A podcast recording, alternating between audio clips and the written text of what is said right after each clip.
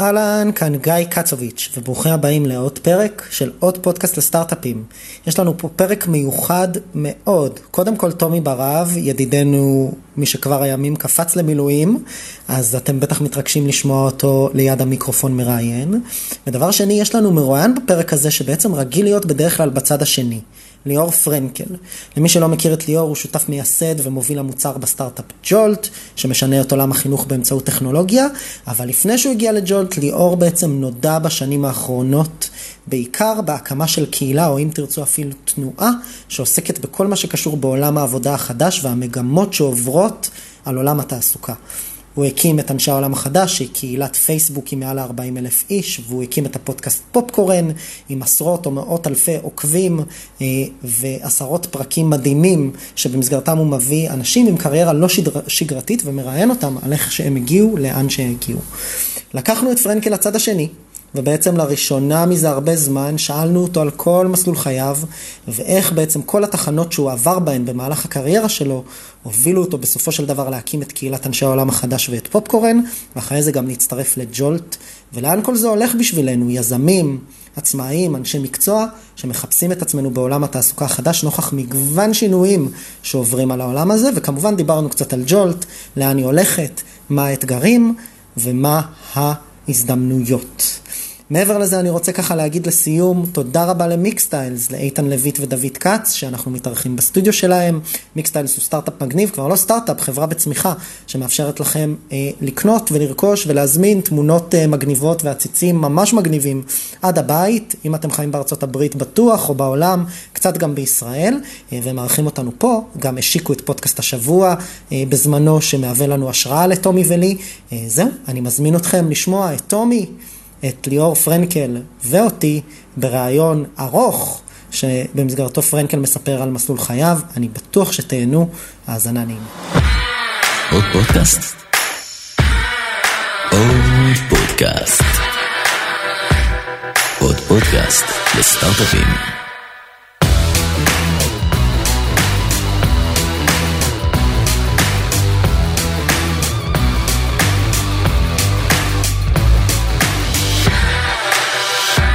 שלום. היי, טומי, תעזוב את הבקבוק, רק התחלנו. זה לא בקבוק, זה כוס טרמית לקפה קר. אז לטומי, שנמצא איתנו פה, הגיע ממילואים, טומי ברב. איזה כיף! אני ממש מתרגש שאתה כאן. אני גם, אני, וואו. תודה על המאפה שהבאת לי. אני שמחתי להביא לך מאפה, למרות שזה בראוניז עם אה, חלב מרוכז, אבל בסדר. בסדר, אני אטעם את זה אחרי זה ואגיד לך איך היה. ובמעבר חד, ליאור. היי, מה קורה? מה קורה? איזה כיף. שאתה כאן. תגיד, טומי, אפשר אה, שאלה לפני זה מקדימה, שלא, היינו צריכים לדבר על זה אולי לפני הפרק. אתה התראיינת פעם אצל ליאור פרנקל? לא. נראה לא, לי לא שלא. הבנתי, זה היה לא יכול להיות. נורא מעניין אם כאילו כולנו היינו מתראיינים אצלו ועכשיו היינו מראיינים אותו. נכון, Mm, אבל טומי התראיינת, ראיין. אותי. אני התראיינתי אצלו פעמיים. ליאור, נכון. אפשר לשאול כאילו איך היה הרעיון עם גיא? הראשון פחות טוב. כל, הסי, כל הסיפור שישבנו פה, ממש לדעתי שתי קומות למעלה ב Mindspace, נכון. ואחרי שסיימנו את הרעיון אמרנו, מה קרה כאן? צריך להקליט שוב. אוקיי, אני נכון. מאוד הייתי נרגש ולא עצמי. אה, לא, אתה היית במוד הרשמי שלך. ואמרתי נראה- לו, גיא, אני לא משקיע, אני. לא זה. בוא תן רגע את גיא האמיתי, ואז עשינו עוד אחד עם גיא כן? האמיתי. והשני זה כאילו top five של ה... השני זה ב top 1, ויש רק אחד של שהוא... אותה שנה, של אותה שנה. top one של אותו של אותה. שנה, מכל הפרקים שהוקלטו עם ליאור וגיא. מפרקים 30 עד 34 הוא top 1. בדיוק. אז ליאור, ברוך הבא. מה קורה, מה קורה? מעניינים, מעניינים. אז למי שלא מכיר אותך קצת, אה, באמת אה, אתה איש רב פעלים, ואני חושב שזה יהיה מאוד מעניין אה, גם למאזינים והמאזינות הקבועים שלנו, ואני מקווה שיגיעו אלינו אה, גם כמה עוקבים ועוקבות מהקהילה והפודקאסט שלך, כי בעצם מה שאתה עושה מעבר אה, לעולם היזמות והקהילות וכולי, אתה בעצם באמת מראיין המון המון אנשים על המסע והחוויה האישית שלהם, ועל איך הם הגיעו לאן שהם הגיעו, ואני חושב שזה יכול להיות מאוד מעניין לראשונה, או מזה הרבה זמן, להיות בכיסא המרואיין, ולספר קצת על המסע שלך. יאללה, בכיף. אז בנוסף לג'ולט, ואנשי העולם החדש, והספר או הספרים שכתבת, והפודקאסט שאתה עושה, והסטארט-אפים שעשית, וניו סקול וכולי, אני אשמח שככה ניקח שלושה צעדים אחורה ותספר לנו קצת את הסיפור שלך. נראה לי שנתחיל משם. אוקיי, איפה, כמה מוקדם אתה רוצה להתחיל? אז בוא נראה לי נתחיל רגע מהיום, מה אתה עושה דל היום. היום אני אה, שותף בג'ולט וסמנכ"ל מוצר, או ב-Chief Product Officer, אה, גופי הפיתוח והמוצר תחתיי, ואני גם עוזר מהצד קצת ב marketing, קצת בתוכן. Jolt למי שלא מכיר, בשני משפטים. אה, בית ספר שעושה עכשיו קורסים מדהימים, אה, גם להסבה להייטק וגם רכישת מקצוע בהייטק. אה, יש לנו כרגע קורסים שהם בעיקר למקצועות העסקיים והלא טכנולוגיים, זאת אומרת, זה לא bootcamp של תכנות או product, אלא בוטקאמפים של SDR ושיווק ו-Customer Success וכל המקצועות ההייטקיסטים שהם פחות תכנות. והחברה קצת שנייה overview, עובדים, כמה גייסתם? אנחנו בערך 50 עובדים, גייסנו 24 מיליון, נדמה לי, אל תתפוס אותי על, על, הדולר. על המיליון. אנחנו פעילים בישראל ובאנגליה, יש לנו שם פה גם תוכניות B2B עם עסקים, גם תוכניות שפתוחים לקהל הרחב, מה שנקרא B2C. וגם תוכניות בשיתוף הממשלה, גם פה וגם באנגליה, פה זה עם רשות החדשנות ושם זה עם משרד האוצר שלהם, שבהם הם לוקחים כל מיני חבר'ה, בייחוד בעקבות הקורונה, ואנחנו עוזרים להכשיר אותם לעולם העבודה ביחד עם המעסיקים, שזה תוכנית מאוד מעניינת. מעולה, אז אנחנו ניגע קצת בסיפור של ג'ולט, אני שנייה רק אסגור את הרקע, יש עוד דברים שאתה עושה שהם סוג של, בוא נקרא לזה ירושה. מהקהילה והפעילויות שבנית עוד טרם הכניסה שלך לג'ולט, נכון? כן. אני הייתי שמח שתדבר קצת על זה אולי. אז יש קהילה שהיא כבר כמעט פועלת בעצמה, שנקראת אנשי העולם החדש. היא נולדה בעקבות הפודקאסט והספר שכתבתי, אני רוצה הכל, שהמטרה שלה הייתה לדבר על... איך לבנות קריירה במה שאני קורא לעולם החדש, אפשר אחרי זה לפרט את הביטוי הזה כי הוא מעצבן כשלעצמו, גם אותי. אבל זה, זה נולד מתוך השרשרת מסעות שאני עברתי בעצמי, ואולי ניכנס לזה אחרי זה, ומה שהבנתי זה שלתכנן קריירה היום, או לפני חמש שנים, או בטח בעוד עשר שנים, זה מאוד מאוד שונה מלתכנן קריירה כמו אצל ההורים שלנו, אבל ה... נקרא לזה המכניקות והפלטפורמות והאקוסיסטמים שקיימים מחוץ לעולם הסטארט-אפים, בחינוך, בתעשיות השונות, חוץ, שוב, חוץ מהסטארט-אפים וההייטק, באוניברסיטאות וכולי וכולי, הן עדיין עובדות כמו לפני 30, 40, 50 ו-100 שנה, ולכן הן לא בנויות לזה. ומי שרוצה להסתכל קצת אחרת על מסע הקריירה שלו, הוא כל הזמן נתקע במחסומים, בחלקם... מנטליים, לדבר עם אמא ואבא על אני רוצה או לא רוצה ללמוד באוניברסיטה, אני רוצה או לא רוצה ליזום משהו משל עצמי ולא ללכת להיות שכיר, אני מחליף עבודות וזה בסדר, אל תדאגו לי, זה הדבר הנורמלי לעשות. רע לי בעבודה, אני רוצה לעבוד עם אנשים נחמדים, אני רוצה לעבוד על משהו שהוא משמעותי בעיניי, כל מיני דברים כאלה שה... כבר כמה דורות, זה לא קשור לגיל, זה יותר קשור ל mindset, יש הרבה מאוד אנשים שמרגישים ומדברים עליו. והעולם מסביב צריך להבין את זה, ולמרות שבבועה שאנחנו נמצאים בה זה נראה כמעט כבר obvious, מחוץ לבועה הזאת עדיין ככל שהולכים רחוק גם גיאוגרפית ממרכז הארץ וגם נקרא לזה מנטלית מעולם הסטארט-אפים, אנשים נמצאים לפעמים תקועים 20, 30, 40, 50 שנה אחורה. אז יש את הקהילה, אני רק שנייה ממשיך את ה-overview, כמה חברים יש בקהילה? לא יודע, 42, 44, 50 אלף איש. ופודקאסט. ופודקאסט. שנקרא פופקורן. שנקרא פופקורן, ושם כל שבוע אני מראיין מישהו על מסלול הקריירה שלו, כי גיליתי שרובנו לא יודעים מה החברים שלנו, הבני זוג שלנו אפילו, עושים אשכרה בעבודה כל יום, או איך הם הגיעו לשם. אז יש שם אנשים עם קריירות מאוד מעניינות, ויש אנשים עם קריירות רגילות, שסתם אנחנו לא מכירים אותם. כן. יזמים, לא יזמים, שכירים. מי? צ'נדלר מחברים. כן, נכון. נכון. אבל גם מישהו שנשוי פתאום ל... לא יודע מה, מישהו שנשוי לקריאיטיב דירקטור. מה היא עושה מהבוקר עד הערב? מה היא עושה? היא חושבת על רעיונות מהבוקר עד הערב? או גם מישהו שנשוי ל... לא יודע, מישהו בתחום הבנקאות, או עריכת דין פלילי, או whatever. אנחנו מבינים מה בערך המקצוע אומר, אבל אין לנו מושג מה עושים שם. והטענה שלי היא שבסוף אנשים בוחרים קריירה מכל הסיבות הלא נכונות. כי הם ראו איזה כותרת בעיתון, או כי אימא שלהם דחפה אותם למשהו, או כי האח הגדול שלהם עשה את זה, כן. ו- ו- וההנגשה של הידע הזה של מה אנשים אשכרה עושים בעבודה, יגרום להרבה יותר אה, אה, מפתח רחב לאנשים, שידגדגו להם דברים אחרים, ואולי יבחרו קריירות מהסיבות האחרות. אה, אז אה, נראה לי סיכמנו בגדול את- רק את ההתחלה. אה, כן, קשה לי- קשה לי לקצר יש לנו את ג'ולט, יש לנו את. הקהילה של אנשי העולם החדש, ויש לנו את פופקורן, את הפודקאסט. נכון. והקהילה באה ביחד עם הבלוג, ושם כן. אני כותב, ואורחים כותבים, אה, וניוזלטר וכולי. אז בוא נראה לי נחזור להתחלה, ותספר קצת על אה, איך הגעת לאן שהגעת, כי זה מה שנקרא nowadays. כן. אמ, ואז אנחנו נפתח סוגריים גם על הקהילה, גם על הפודקאסט, אל תדאג. אני ממש לא דואג, אני להפך, אם אני דואג זה ש... שנפתח יותר מדי סוגריים. יותר מדי סוגריים. אה, תעצרו אותי מתי שאתם רוצים. אני גדלתי אה, בקריות, בקריית בן כמה ביאליק. אתה? זה הסוד הכי... 42 זה וחצי. הסוד הכי נורא למה? שאתה... אני כל הזמן מדבר על זה. כן, אבל זה, אתה, אתה, זה לא אמין. זה לא אמין. זה לא אמין. כן, נכון. בוא נגיד שאני לא אראה לך תעודת זהות, כי ככה אני יכול להמשיך לא לשקר. אמין איזה, כלומר, אה, היה צעיר מאוד. כן, הוא נראה טוב לגילו. כן, כן. אמ, אם הייתי... אתם מכירים את אלה ש... אתה כועס, טומי? לא. זה בסדר, מותר להיראות טוב. למה שאני אכעס? אני פשוט, אתה יודע, אנחנו שנינו- אבות, וזה... ועליו לא רואים, כן, בסדר. אתם מכירים את אלה שההורמונים שלהם גורמים להם לקום כל יום בחמש בבוקר? ואז אה, הם כותבים ספר, אה, אם כולם יקומו בחמש בבוקר, כן, תספיקו לעשות מלא. דברים אה, זה. ובעצם הסיבה היא שהם לא שהם עד כל החיים שלהם קמו בעשר ועכשיו קמים בחמש. הם תמיד קמו בחמש, עכשיו הם פשוט חופרים לכל האחרים לעשות את זה, מצדיקים וכאילו את זה.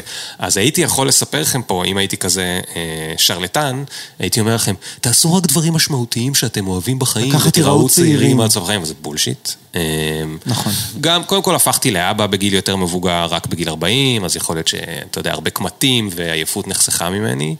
אה, אבל לא יודע, זה, זה, זה, זה הסיפור. בכל אופן, אז גדלתי בקריות ו, והייתי הרבה שנים, אה, הייתי ילד אה, חכם, לא שום קרדיט לי, זה משהו שבא בגנטיקה, וזה אומר שהסלילו אותי למקומות שאליהם ילדים חכמים הולכים.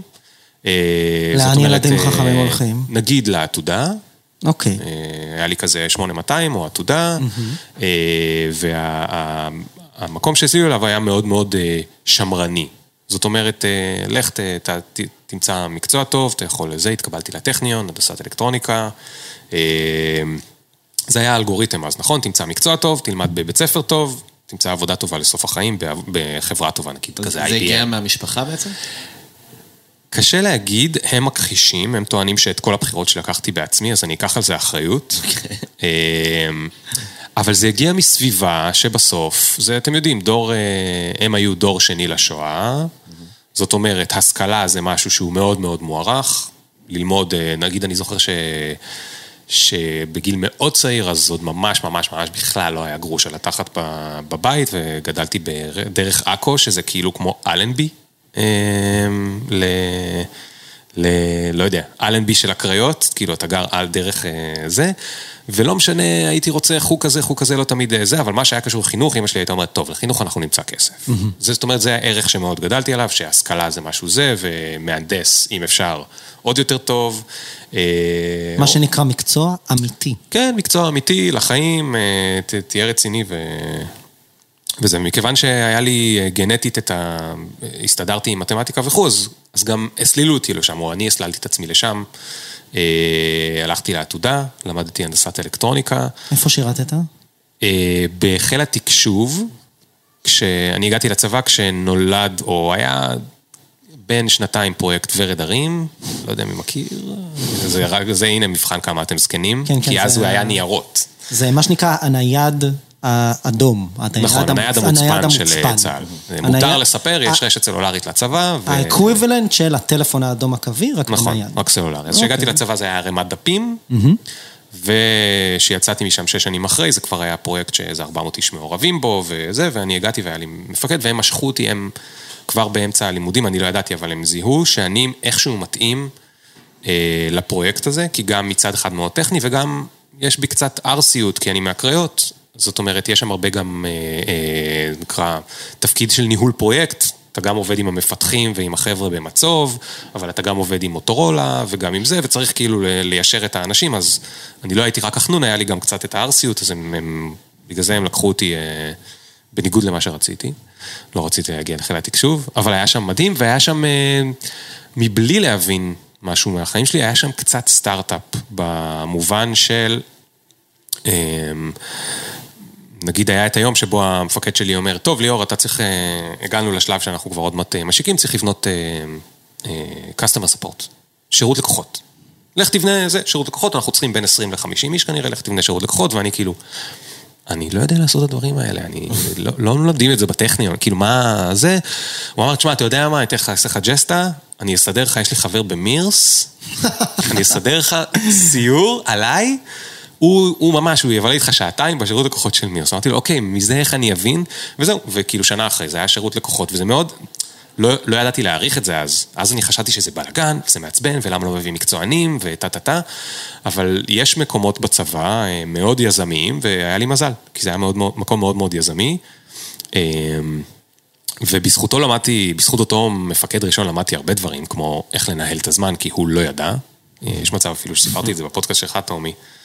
הוא פשוט היה מערים עליי משימות אחרי משימות אחרי משימות אחרי משימות, והייתי צריך, כאילו, כל פעם הלכתי לי לישון יותר מאוחר ביום, עד שהבנתי שאני חייב איכשהו להתעסק עם זה. ככה גם נולדה האהבה שלי לניהול זמן. ידה ידה ידה, הייתי שם שש שנים. בשנה האחרונה נפתח מדור חדש, שנקרא הנדסת מערכות, System Engineering. זה בעצם מין סוג של product management בעולם שהוא יותר תוכנה וחומרה ביחד. יש שם גם product, אבל אז לא קראו לזה product, קראו לזה System Engineering, אתה צריך לחבר בין הלקוחות, לבין המוצר, לבין החומרה, לבין התוכנה, לבין מערכות הבקרה, הדשבורדים בשפה שלנו, ושכל דבר הזה ביחד איכשהו יעבוד.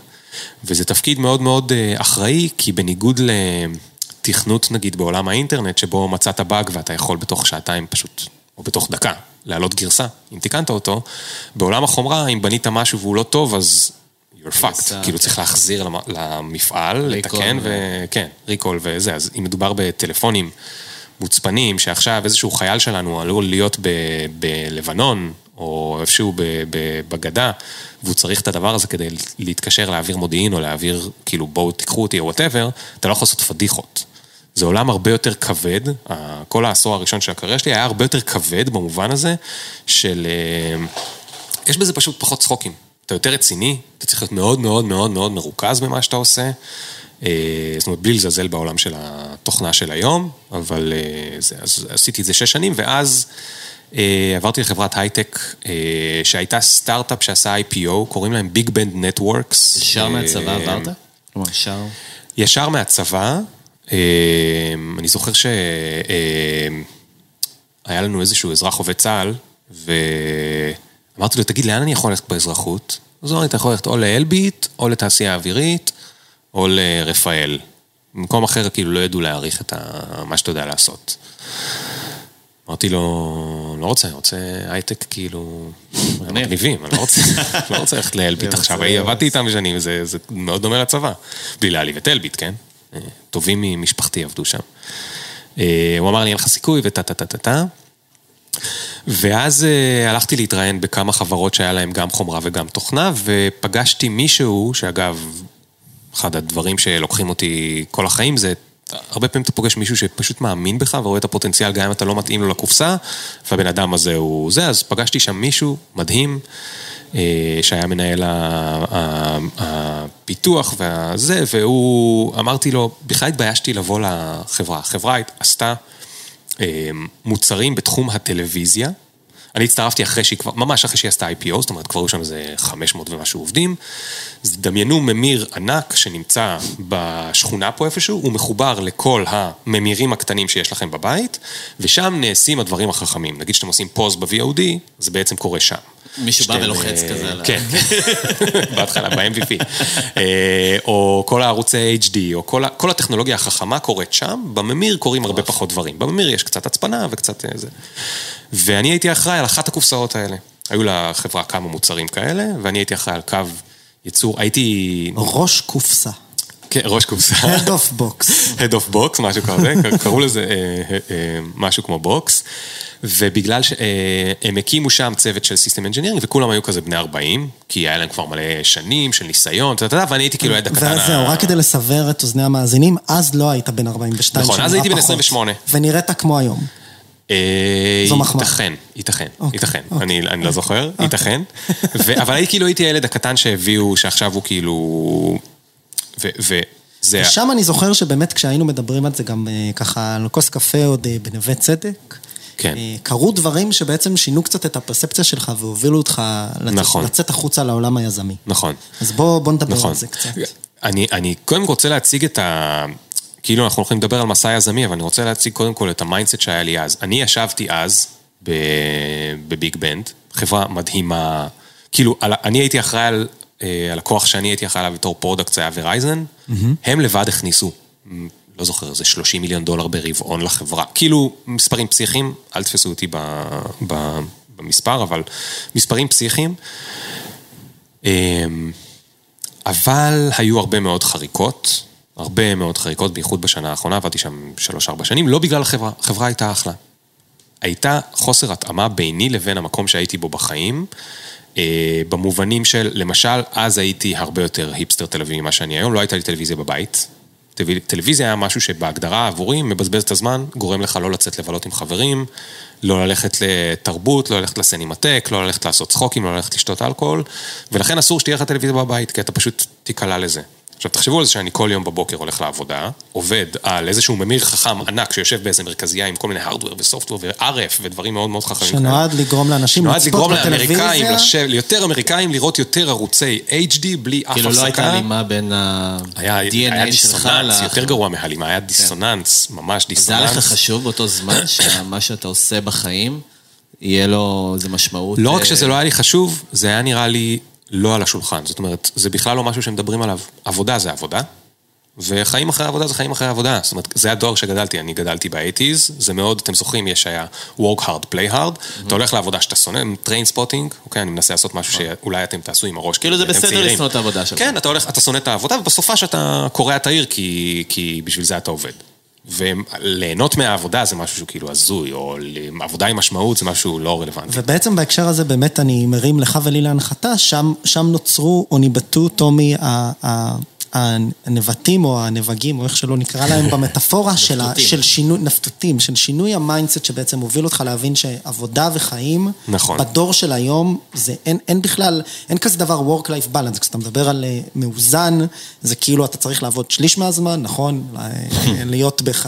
מה שנקרא, אה, חיים שליש מהזמן או משהו כזה, זה לא, זה לא. קורה, ואתה צריך עוד לישון שליש מהזמן, כן, כן? כן. אז כאילו זה לא באמת קורה.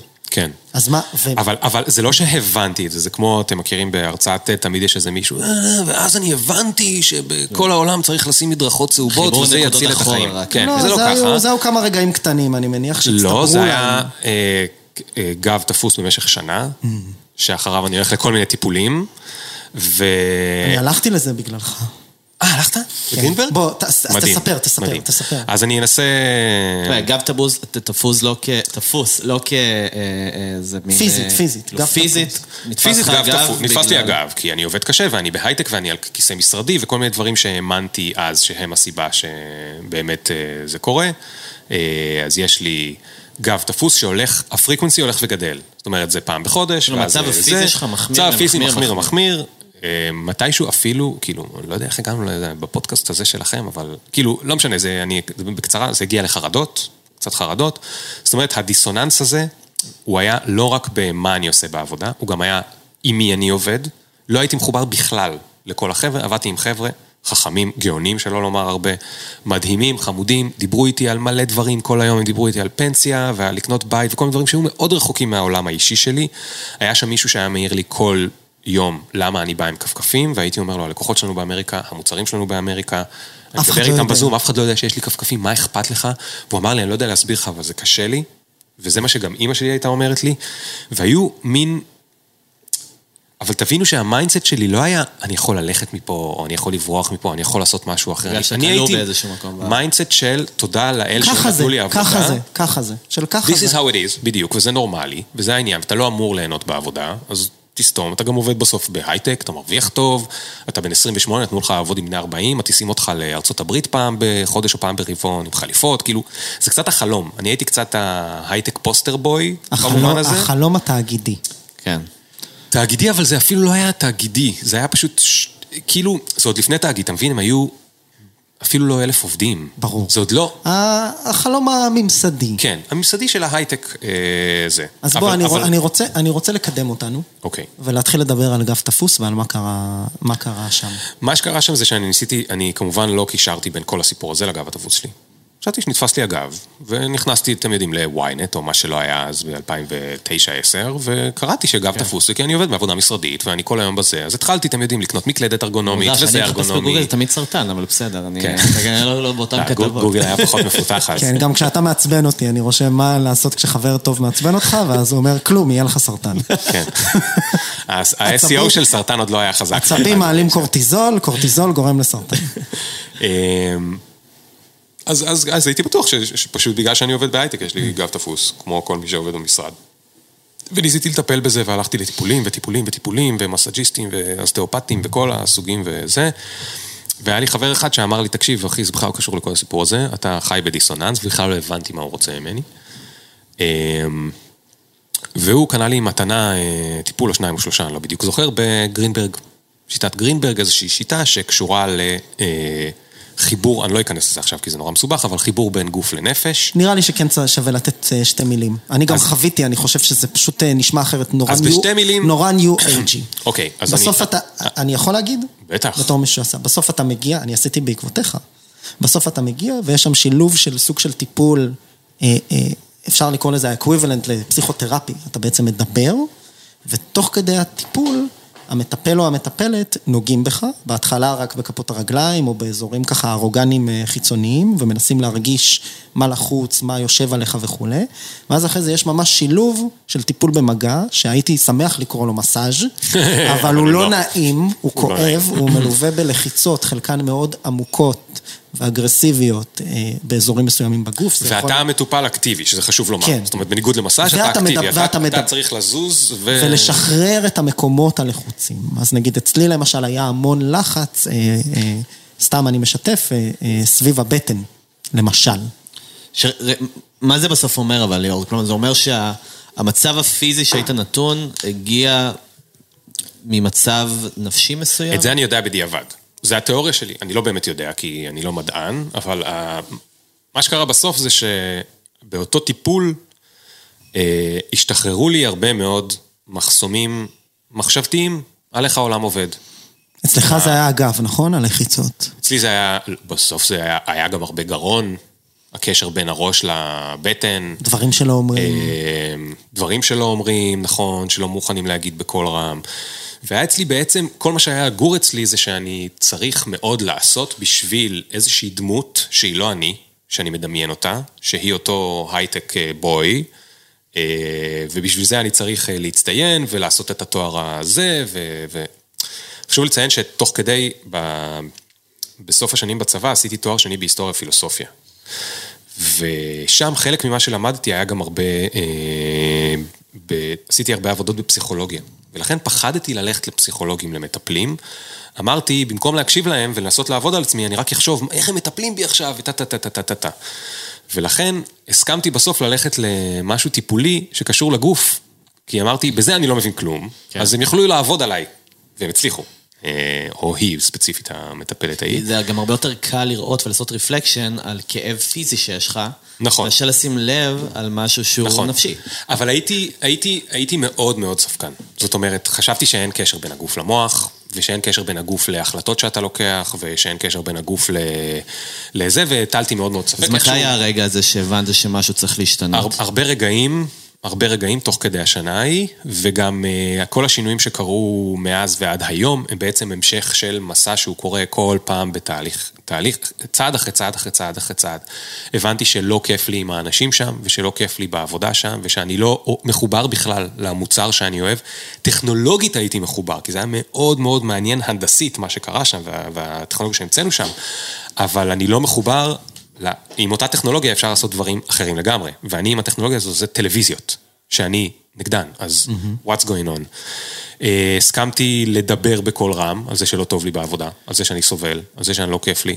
אה, ו- ו- וזה שוב, הדברים שהובילו לזה. ו- ואני זוכר שיש אה, פעם אחת שאני יושב ב- בשולחן ארוך, עם כל הזה, והיו שם זה, והיה את ה-VP שהיה הבוס שלי, והוא מדבר, ואני מסתכל ואומר, יואו, איזה איש חכם. ואני, כשאני אהיה גדול, אני רוצה להיות הוא. אני רוצה להיות VP R&D. זה מה שאני רוצה להיות. ו... ואז המחשבה אחרי זה הייתה, רגע, כי, כי בסיפור שלי בחיים, אני לעולם לא יכול להיות מנכ"ל, יזם, בעל חברה. ב mindset שהיה לי עד גיל 30, כל הדברים האלה הם לא בשבילי, יש אנשים אחרים שהם יכולים לעשות את זה, אני לא יכול. ליאור הקטן מקריית ביאליק, מה הוא, הוא לא יכול להיות יזם, הוא לא יכול להקים חברה, הוא לא יכול... אז הכי הרבה, הסתכלתי כאילו על הסולם, הכי הרבה בסולם שאני יכול להגיע זה להיות VP R&D. ואז אני מסתכל עליו, והוא באמת חכם ו- ו- וגם איש מדהים והאמין בי וכו' וכו', ואני אומר, is that all there is? כאילו באמת, זה כל מה ש... ולא האמנתי בעצמי. מה שכן, בגלל הטיפול וכו', האוזניים שלי נהיו הרבה יותר פתוחות. והזדמנויות שגם הגיעו קודם ופשוט לא ראיתי אותן, עכשיו כשהם הגיעו קצת הקשבתי להן. אה, והחלטתי שאני רוצה לחשוב על אולי על איזשהו מיזם, על איזשהו סטארט-אפ, ועלה לי רעיון ומילאתי מחברת שלמה באיך לעשות את הרעיון הזה, ובגלל עוד פעם שהגעתי מהעולם הטכנולוגי של הארדוור וסופטור, זה היה מאוד ביחד. זה היה מין כזה כמו אה, צמיד שנותנים לסבתא שלי, שהיה לה גם קצת דימנציה, ואם היא עכשיו נתקעת ולא יודעת איך לחזור הביתה, או לא זוכרת איזה תרופה לקחת, הצמיד מזכיר לה. השנה היא 2009-2010, הטכנולוגיות בדיוק הגיעו, לה- כאילו, שנייה כל אחרי זה, החכמים. Siri וכל הצמידים האחרים יצאו, אבל אני הייתי רגע, שנייה לפני. והיה ברור טכנולוגית שתכף יצאו כל הדברים האלה, אבל לא היה ידוע עוד מה הולך לצאת. אז אני ועוד מיליון יזמים קטנים בכל העולם, היינו בטוחים שרק אנחנו עלינו על זה. אה, ועכשיו, החיבור של ה open source, של השם, כאילו האודיו, והלדבר למיקרופון, והכל ממש נמצא on the edge ואפשר כבר להמציא דברים. ומתי הנקודה שאתה עוזב את העבודה ומתחיל לעשות משהו משלך? אז מה שקרה עם המחברת ההיא זה שבחלק של ההארדוור והסופטוור מאוד הבנתי, אבל רציתי שזה יתחבר לאפליקציה ובזה לא הבנתי כלום. אז הלכתי לדבר עם אה, חבר שלי שמבין בדברים, אמרתי לו, אני חייב לפגוש אותך. אני רוצה להראות לך, יש איזו מחברת שמילאתי בריאיון בשבוע האחרון, תגיד לי מה דעתך. אני עובר על זה, ותוך כדי שאני עובר, יש לו צמרמורת, והוא אומר, אתה לא מבין, אחי הגדול, עם חבר טוב שלו, עכשיו עובדים על משהו כזה, אתה חייב לפגוש אותם. פגשתי אותם למחרת, זה היה יום חמישי, פגשתי אותם למחרת ביום שישי. הם רצו לעשות משהו מאוד דומה, שנקרא פיבו, עם אותה טכנולוגיה. זה ביצה קטנה שיושבת על השולחן, ומה שהיא עושה זה שהיא מקריאה לך נוטיפיקציות מהפייסבוק, אוקיי? אבל אותה טכנולוגיה של לדעת איפה אתה, לדעת מי אתה, מתי, שמע, אודיו, בלה בלה בלה, כל, הדבר, כל השיט של אה, כאילו... פגשתי אותם למחרת, ולמחרת החלטנו שאנחנו מקימים משהו. אבל לא עוזבים את העבודה, כי אנחנו שלושתנו עדיין שמרנים, פחדנים, ותבינו שהדבר הכי חשוב הוא שלא היה מסביבי אף אחד מעולם הסטארט-אפים. לא היה מסביבי, התקופה שהכרתי אותך, גיא, היה תקופה שבה פתחתי את הראש שאני חייב נטוורק לא כדי שיחברו אותי, אני חייב נטוורק כדי שיהיו מסביבי אנשים שישפיעו עליי, שלפתוח סטארט-אפ זה נורמלי, שלגייס כסף זה נורמלי, לעשות כל הדברים, כי הם היו נראים לי כמו דמיון שאיזה מישהו נורא נורא חכם עושה איפשהו. ו- והכרתי, והתחלתי ללכת ל- להאקתונים. יכול להיות ששם נפגשנו, אני לא זוכר כבר איפה נפגשנו. התחלתי ללכת להאקתונים. תכף אני אזכיר לך אם תרצה. אוקיי, התחלתי ללכת לכל מיני מקומות כאלה, אמ, ולנסות להביא את הידע ההנדסי שלי ולעזור, ואת הידע הקצת פרודקטי והסיסטם אנג'ינירי שלי ולעזור.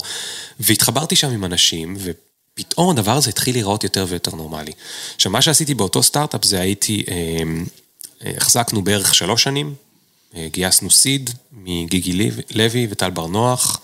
אה, ו- ואתם וזוהר גייסתם. עוד בזמן ששלושתכם הייתם עדיין בעבודות? לא, מה שקרה זה שלא היה אז את Kickstarter. אז מי שרצה להמציא איזשהו לא כזה איזה צמיד או... או-. לא היה, לא היה עוד אתרים, לא היה אינדיגוגו, לא היה קיקסטארטר. רצינו להמציא איזשהו, או את הפיבו הביצה הזאת, או את הצמיד לסבתא שלי, לא משנה, כבר התחלנו לפתח. מסוים. wearable, ובאנו להתחיל, כאילו, באנו לדבר עם- עם כל מיני משקיעים בהתחלה, ואמרו לנו, תקשיבו, אתם שלושתכם מגיעים, שלושתנו היינו, מה- היינו מהנדסים, אתם מגיעים מחברות רציניות, כמו ביג בנד כאלה. אה, מה שהיה אז מקובל בארץ זה, לכו תפ... כאילו, יש לכם ידע הנדסי? לכו תפתחו את הדור החמישי של הסלולר. לכו תפתחו הצפנה לזה, לכו תפתחו סייבר. מה אתם ממציאים לי עכשיו? ביצה וצמיד? מה נסגר איתכם? זה של ילדים, זה של צעצועים. ואז התחלנו לדבר עם כל מיני בעלי אה, אה, חבר'ה שהם תותחים בעולם הצעצועים. יש איזה שניים, שלושה ישראלים שעשו את זה בענק עם... אה, אה, אה, הריבו, שכחתי כבר איך קוראים לה... הסיבו? ה- הס, הס משהו. אה, תכף נזכר בשם של ההריבו זה הג'לי. נכון. הסברו וכאלה שהאמריקאים והצעצוע שלהם היה מקום ראשון בזה והגענו אליהם והם נורא התלהבו עם החיבור מאיתנו. אבל בסוף לא הלכנו ידה ידה ידה, בסוף עשינו איזשהו קוף שיושב ליד הילד שלך. קוף. קוף חמוד, צעצוע חמוד של קוף, סתם לקחנו בובה של קוף, פתחנו לה את הראש, דחפנו בפנים הארדוור, והקוף הזה היה יושב ליד הילד שלך, כי זה כשה- גם זה גם הפיץ של אילון מאסק עכשיו. לא חשוב, סליחה. כשהילד שלך יושב. אמרנו כשהילד שלך יש לו הורים הייטקיסטים ושמים אותו מול הטלוויזיה, טלוויזיה דופקת לילד את המוח, יש על זה אלף מחקרים, כדי שהוא לא יהיה זומבי, נשים לידו קוף, והקוף ידבר איתו תוך כדי. כי המחקרים מראים שאם יושב מבוגר לילד ורואה איתו טלוויזיה ואומר לו, היי, מה זה, ומדבר איתו ובשפות וטה טה טה, הילד מתפתח. אם הוא רק רואה טלוויזיה בלי כלום, הוא נהיה זומבי. אוקיי. אז לפני שנדבר על ה product market fit לדבר הזה, מה גרם לאנשים כמו super angels, כן? גיגי לוי, טל בר נוח, אולי אנג'לים, עכשיו הם כבר קרנות וכולי, אבל הכי מובילים פה בישראל להשקיע במיזם הזה. אז- שעוד בזמנו אתם לא אז כשזה היה ביצה. וצמיד וזה, לא, אז הם עוד לא השקיעו. מה שקרה זה שכשפיתחנו את הקוף החמוד הזה עם הטלוויזיה, הבנו שהדרך להיכנס, ה-go to market תהיה אם אנחנו נסגור חוזים עם חברות אה, אה, כבלים. או עם אה, ערוצים ספציפיים. אם יש עכשיו בייבי טיווי כאלה, והם עכשיו משדרים סרטים שעל הסרטים הספציפיים האלו, על הערוץ הספציפי הזה, הקוף יודע לדבר ספציפית עם הילד שלך, אז כאילו יש לנו גם go to market וגם אה, זה. זה מה יש- שעשיתם? מה מסתבר? שכמעט כל בעלי הערוצי ה baby הטובים בעולם הם מלוס אנג'לס. בייבי טיווי, ולא זוכר כבר איך קוראים להם, ערוצים עולמיים, וכאילו בייחוד בארצות הברית שעושים מיליונים מהערוצים האלה. אז מצאנו אותם כי הם ישראלים, דיברנו איתם, וכבר היה לנו אה, חוזים, או כמעט חוזים, או אני לא יודע, אז גם הייתי ה-CTO, לא הייתי מעורב בכל ה legal, תשאלו אותי מה, אני אפילו לא יודע כמה גיגי קיבל, כאילו, אני לא זוכר כלום. אז אני רוצה. אני רוצה לשים נקודה רגע. כן. אם אפשר, ותכף נדבר קצת על הגיוס ועל הסטארט-אפ, ואני דווקא הייתי שמח ככה שנרוץ ושנייה נגיע לאנשי העולם החדש וזה, אבל מה שנקרא, אם יישאר זמן. בסוף תיארת פה מסע שעברת מהעולם הישן, אני משתמש פה בז'רגון שלך, כן, לעולם- למרות שזה היה הייטק מאוד ל- חדש, ל- אבל נכון, כן. לעולם החדש, ולקחת איזה שהם צעדים מאוד אמיצים, ויצאת נגד הרבה דברים שגדלת עליהם והאמנת בהם, כדי לבחור את הדרך שלך. זה בסוף הכותרת שאני נותן אה, לחלק הראשון הזה של כן. הפרק. אנשים עכשיו שומעים את זה. יזמים ויזמות בתחילת הדרך שיש להם כל מיני ריג'קטים לצאת לתחילת המסע. כן. אתה כבר, אנחנו מדברים איתך בסוף, אנחנו יודעים שהיה סטארט-אפ ואז עוד סטארט-אפ ואז קהילה ואז ג'ולט. כן. מקווה שלא טעיתי. מה מה זה חשוב? מה grosso modo? מה, עכשיו בואו נשים רגע נקודה, מה, עכשיו, אנשים שמתלבטים, מה הכלים או המתודות, או דרכי החשיבה, אני לא, כן, כן, לא כן. במובן סופר טולי, סלח לי, כן. אלא במובן של ה mindset שליוו אותך, שעזרו לך, שעד היום אתה משתמש בהם כן. כדי, אז כדי תראה, לגדול הדבר, ולצמוח. השני דברים הכי חשובים הם, אחד, שיש מישהו אחר שמאמין בך, וזה קשה למצוא, אבל אם יש מנטור או מישהו שאתה מוצא שיכול להאמין בך, כי זה, אומרים את זה על ילדים, אבל זה נכון גם למבוגרים, עד סוף החיים זה נכון. אה, והדבר השני הוא באמת הסביבה. הבדיחה היא שהמחשבה שלי למלא את אותה מחברת ברעיון לסטארט-אפ, איך היא התחילה? הייתי בהמבורגריה ביהודה לוי, עם שני חברים שלי שהכרתי בקורס סינים, שהם הלכ- הלכו ל-8200. ואמרו לי, פרנקל, למה אתה לא פותח סטארט-אפ? אמרתי להם, אני? מי אני? אני יכול להיות מנהל? אני יכול להיות סטארט-אפי? מה קשור?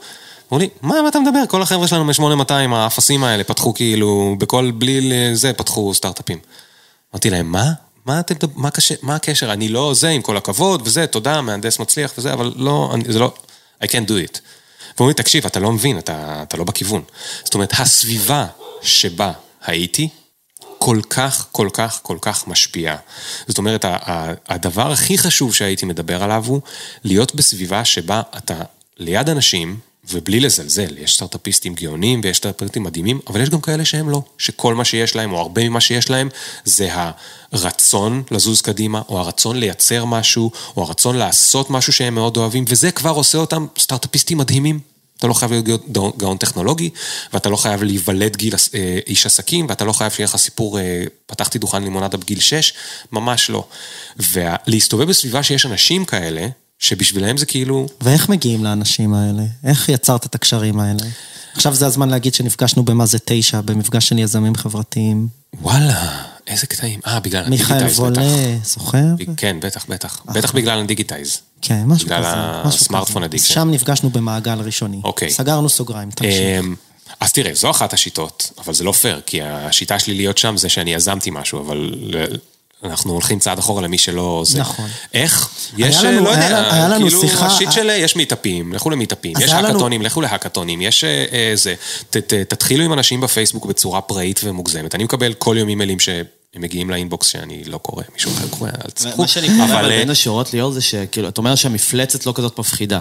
היא- הרבה בכלל לא מפלצת. לא, אני אומר, גם הרבה פעמים אני עכשיו, חושב על זה בתור מנכ"ל, שאני מסתכל על מנכ"ל, ואתה יודע, אנחנו קוראים עליהם בעיתונים ובפורבס וכולי, ואתה חושב, זה התפקיד הכי קשה בעולם, הם בטוח יודעים מה הם עושים. כן. ואז אתה מבין שאף אחד לא באמת יודע מה הוא נכון, עושה. נכון. גם המנכ"ל שאתה הכי תופס ממנו, בסוף, יש לו, מתמודד עם כל כך הרבה בעיות חדשות, או היא מתמודדת עם כל כך בעיות, אה, בעיות חדשות, שאף אחד לא באמת יודע. כן.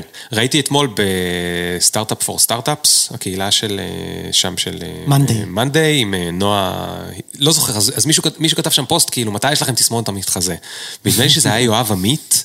כתב שם וזה, והוא כתב כאילו בפעם הראשונה שגייסתי כסף, בפעם הראשונה שעשיתי סטארט-אפ, בפעם הראשונה שעשיתי אקזיט, בפעם הראשונה שיעצתי לסטארט-אפים, בפעם הראשונה שהשקעתי בסטארט-אפים, בפעם הראשונה שהשקעתי בהרבה סטארט...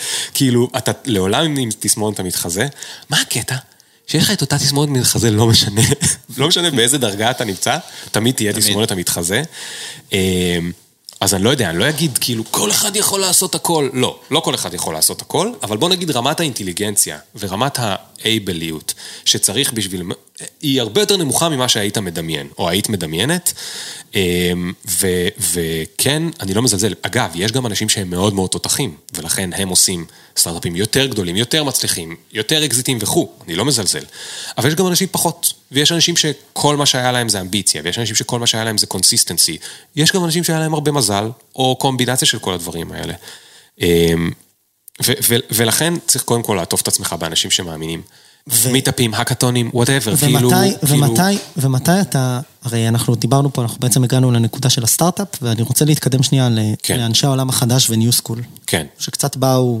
אוקיי, אז כי, כי, כי בעצם הסיפור של אנשי העולם החדש, אני שנייה אתן לזה לא כותרת, אבל אני שנייה אחבר את הנקודות, זה בעצם ההמשך או הפתרון, לא, אסור להגיד הפתרון הסופי, אבל הפתרון הטבעי, בסדר? או המשך או חלק מהפתרון הטבעי לכל הבעיות שתיארת פה, לבעצם נכון. כמות גדולה של אנשים שרוצים להיות חלק מקבוצה של עוד אנשים, שאני לא רוצה לתת לזה כותרות מפוצצות של חושבים מחוץ לקופסה וכולי, אבל מה שנקרא, מנסים לנהל לעצמם איזשהו מסלול קריירה, שהוא לא המסלול קריירה שדיברנו עליו. הסטנדרטי, נכון. כן, שגם, אתה יודע, זה הכל מילים, מילים רכות שאפשר כזה לפתוח ולהגיד שנייה מה זה אומר, אז לא נעשה את זה. אבל אני אומר, בסוף יצרת פה איזושהי קהילה, שאחרי שמנקים את כל הבולשיט, זה קהילת תמיכה והשראה. נכון, נכון. מאוד גדולה. ככה גם היא נולדה, אם, אה, לא יודע, אפשר לקפוץ לשם עכשיו, אפשר לקפוץ לזה בוא אחרי נקפוץ זה. רגע, בוא, בוא, נדבר שנייה, בוא נדבר שנייה על האירוע הזה, על האירוע הזה אוקיי. של... אז של, אני אתן ממש- של, של אני- להיות סאט לידר בעולם הזה. אני ממש מבטיח לא להיסחף שוב, אני לא מבטיח לעמוד בהבטחתי, אז ת, תזיזו אותי קדימה. רק ממש בקצרה. אה, מובו, הסטארט-אפ שבו כבר אה, גיגי וכו' השקיעו, שאחר כך הפך להיות משהו אחר לגמרי בעולם התוכנה, לא אספר לכם את כל הסיפור, מעניין. אה, לא אספר, כדי שנזוז קדימה, אבל מה שקרה שם זה שעדיין הייתי CTO. זאת אומרת, עדיין הייתי בתפקיד, אני תכנתתי שם. אני שלוש שנים תכנתתי, בוא נדבר על זה. אז כבר לא עבדתי עם אנשים שירדו על הכפכפים שלי, עבדתי רק עם אה, שותפים ועם עובדים מאוד מאוד כיפים, המתכנת הראשי- שלי היה אחר כך השותף שלי במיזם הבא.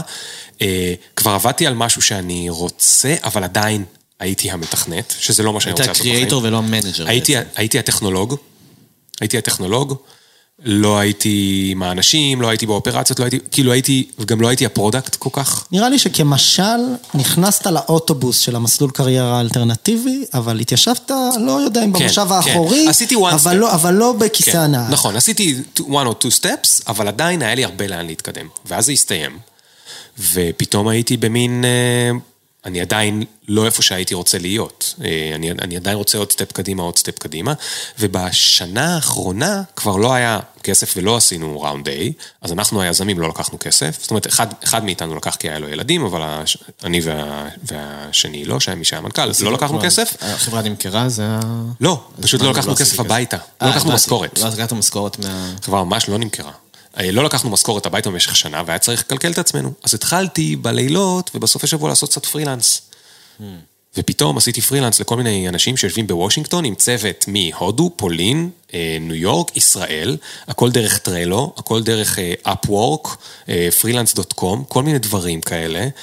אה, תוך כדי שאני רק מנהל הפרויקט, ונגלה לפניי עולם מטורף, שבו אפשר לעשות דברים מהבית בלילה, עם אנשים שלא יושבים איתך במשרד, שלא פגשת אותם מעולם, שהם פרילנסרים כמוך, עם לקוחות שלא פגשת, אלא רק בווידאו, ואני יודע שהיום זה נשמע אולי קצת יותר קל, אבל זה, אני מדבר על 2012-2013, זה היה מאוד מאוד מאוד הזוי. זאת אומרת, אנשים ששמעו שאין לי סוכנות ואני איתם באיזשהו משרד, איזשהו משהו כזה שאני עושה בלילות בסופי שבוע, לא האמינו.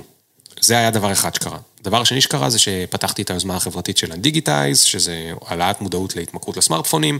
לא ניכנס לזה עכשיו, אבל זו יוזמה שמאוד מאוד הצליחה, הגיעה לטדיקס בבולגריה, וכל הסלבס בישראל הצטלמו עם הטלפון שלהם הפוך בתמונות, ורנדי צוקרברג מצולמת אה, עם איזשהו שלט שהיא גם מאמינה בדברים האלה וכו' וכו', ואירועים בכל הארץ, ופתאום גיליתי אה, גם מיומנויות חדשות שלמדתי שם בעולם השיווק, וגם אה, איך מדברים עם יח"צ, איך עושים פעילות עם 15 מתנדבים.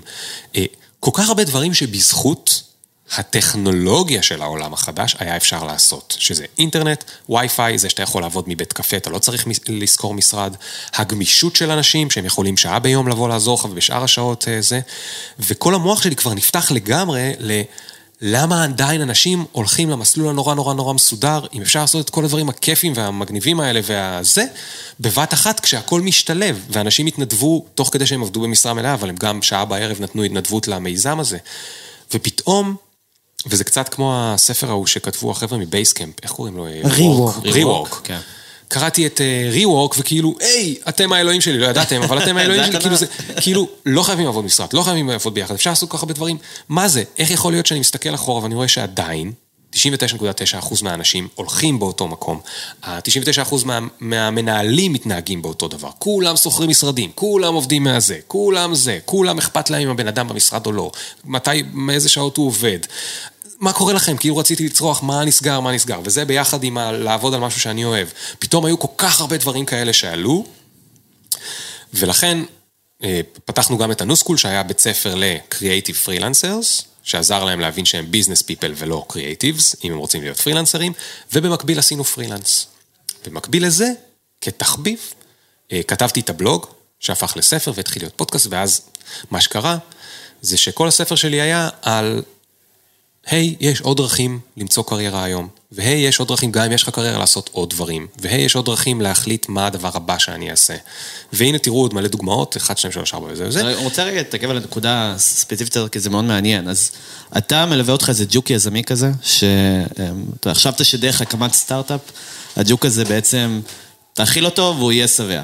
זה לא קרה, נכון? כי בעצם יצרת על עצמך side hustling, כמו אמרנו היוזמה קצת יותר, בוא נגיד למען הקהילה, וקצת יוזמות להרוויח כסף, הבנת שזה יחסית קל לעומת האסלינג שאתה עושה בסטארט-אפ. כלומר, כן. הנה, אני יכול להרוויח פה המון המון כסף, כן. להיות סוג של סולו אנטרפנור, כמו שקוראים לו עכשיו, The Creator Renaissance, עכשיו שאנחנו ב-2021. אבל רוב האנשים שנתקלים באיזה דברים חדשים, פשוט עושים אותם, ואתה החלטת רגע לעצור. ולהתחיל ל- ללמד אנשים אחרים, או לחשוף את זה, או לעשות את דמוקרטיזציה כן. כזאת. כן. למה? כי, כי זה היה נראה לי, אה, זה כמו ב, ב, במערה של אפלטון. זה היה נראה לי, מכירים את משל המערה של... זה היה נראה לי כאילו הזוי, שיש את כל הדברים האלה, והם לא חשופים לכולם. זאת אומרת, את הפרויקטים המטורפים האלה שעשיתי בתחתונים מהבית בנווה צדק, שאז נפגשנו, גיא, לא היה לי, כאילו, אתה לא צריך ללכת לבנק לבקש הלוואה של 100 אלף דולר. אתה פשוט יכול להתחיל לעשות אותם, וזה היה נראה לי לא פייר שלא כולם אה, יודעים על זה. ידעתי שאני לא אדבר לכולם, אלא אני אדבר לנישה מאוד מאוד קטנה של אנשים. הופתעתי אגב, עד כמה כמות האנשים שנקרא לזה הנהנו בחיוב למסרים האלה, הייתה גדולה, וההנהנו בחיוב היו מכל מיני סוגים. היו את אלה שכאילו, ברור אחי, אתה מאחר, ה-early adapters, אה, היה מסה מאוד מאוד, הרבה יותר גדולה ממה שחשבתי, אה, שאמרו, אתה יודע מה, נכון, אנחנו גם הרגשנו את זה, אבל לא זה, והיה את, היה את אלה שהם עוד לא מוכנים להודות בעצמם, אבל בלי להודות בזה הם כבר אה, מדברים על זה. וזה, וזה, וזה איך שנפתחה הקהילה, כי זה מה ששאלת אותי. הייתי מתחיל לקבל בעקבות הספר מלא אימיילים של, תקשיב, אני ממש מרגישה את מה שאתה הרגשת, אני מבינה את מה שאתה זה, אני, נגיד, עורכת דין, זה היה המקרה הספציפי שביום שנפתחה הקבוצה בפייסבוק, אני עורכת דין, דיברתי על זה עם הבן זוג שלי, הוא לא מבין אותי, דיברתי על זה עם ההורים שלי, הם לא מבינים אותי, אני שונאת את העבודה כל יום, שנאתי את הלימודים בעריכת דין, שנאתי את המבחני לשכה, שנאתי את זה, אין לי, לא חשבתי מעולם שיש לי אופציה לעשות משהו אחר, פתאום נפתח לי הראש, אין לי מי לדבר על זה, אין בסביבה שלי אף אחד שמבין אותי, כולם אומרים לי, מה את רוצה, מה את מתלוננת, עריכת דין זה מקצוע מצוין, תגידי תודה. לשכה, תגידי תודה, ויאללה, סתמי, לכי תתני בסופש, נכון? כמו באייטיז. ואתה חייב לעזור לי. והיו מל... יותר ויותר ויותר אימיילים של אנשים שהם כאילו עוד פעם, הם היו על הגבול והם לא יכלו לדבר על זה. ואז אמרתי, יאללה, נו. הם לא לבד. בוא נפתח קהילה בפייסבוק, שידברו אחד עם השני, ויראו שהם חבר'ה, שזה לא כל אחד בנפרד. אה, וגם עשיתי את זה קצת מאינטרס אה, פונקציונלי של אה, לחסוך זמן, כאילו עכשיו אני אענה לכל אחד וידבר עם כל אחד, זה לקח מלא זמן. שידברו אחד עם השני. יאללה, בוא נדבר אחד עם השני, ואם אני עונה לה עכשיו, שתכתוב את זה אנונימית, אני אענה לה שם, וכל האחרים יכולים לכתוב. וככה נולדה הקהילה. ואני לא חשבתי שהעולם כל כך מוכן לזה. באמת, לא חשבתי. הספר שלי שיצאתי, אמרתי, אם יקראו אותו 100 איש, אני מה זה אשמח. וכאילו בפרי סייל שלו, כאילו, הוא, הוא, נמכרו יותר מאלף ספרים, אני בכלל לא דמיינתי שזה יהיה ככה ההתפוצצות הזו, וזה צירוף של כמה דברים. של עולם פנימי, של אנשים ודור שכבר מותר, רוצה להגיד בקול רם, לא סבבה לי בעבודה. זה לא אומר שאני עוזב, אולי אין לי אומץ, אבל רוצה להגיד את זה בקול רם. מותר לנו להתאונן בקול רם, אני רוצה עבודה עם משמעות, אני רוצה שיהיה לי זה. אבל זה גם הרבה של העולם החיצוני, שפתאום מאפשר את הדברים האלה. העולם הטכנולוגי שמאפשר עבודה מרחוק, עבודה מזה, פיצול של כל כמה שוק התעסוקה משרות. שמשתנה. שוק התעסוקה שמשתנה, לאט מדי, אבל משתנה. זה לא שוק התעסוקה שמשתנה, זה כמו החברים הגדולים שמצטרפים, כמו פייברים כאלה, שמצטרפים לשוק התעסוקה, הוא לא רצה אותם שם, אבל הם מצטרפים כמו גיבנות, והם הופכים להיות כאילו רציניים כמוהו. Upwork, שלפני פייבר, ו... ו- TaskRabbit למיניהם, כן. TaskRabbit, טרלואים, מאנדאים, שמאפשרים לך לעבוד מרחוק עם צוות בלי שאתה צריך כאילו לוח מחיק, לייצר מירו. את ה trust הזה עם- לייצר את. ה trust, אה, אה, אה, אינטרנט מהיר, כל מיני, כל מיני דברים כאלה, ולא רק זה. העולם בחוץ, עכשיו כל מי שנגיד אפילו חושב שכל זה זה שטויות ועדיין עדיף לעבוד במקום אחד וטה טה טה טה טה, אני מאוד מכבד, אבל יש גם את הקטע שכאילו, היי, הרובוטים באים.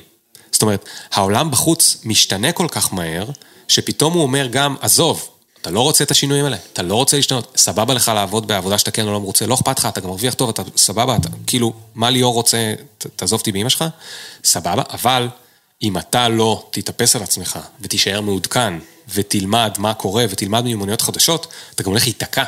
אתה הולך להיתקע, כי הכל מתחלף. המערכות מתחלפות, שעובדים בהן, הפרוססים מתחלפים, עולם עצמו מתקדם, והטכנולוגיות ש- שאתה צריך להבין בהן, או המיומנויות שאתה צריך להבין בהן, אה, מתחלפים. ולכן עכשיו אני- כל הדוחות עולם העבודה האלה. אז אני עכשיו יזם או יזמת בתחילת הדרך, או סתם מישהו ש...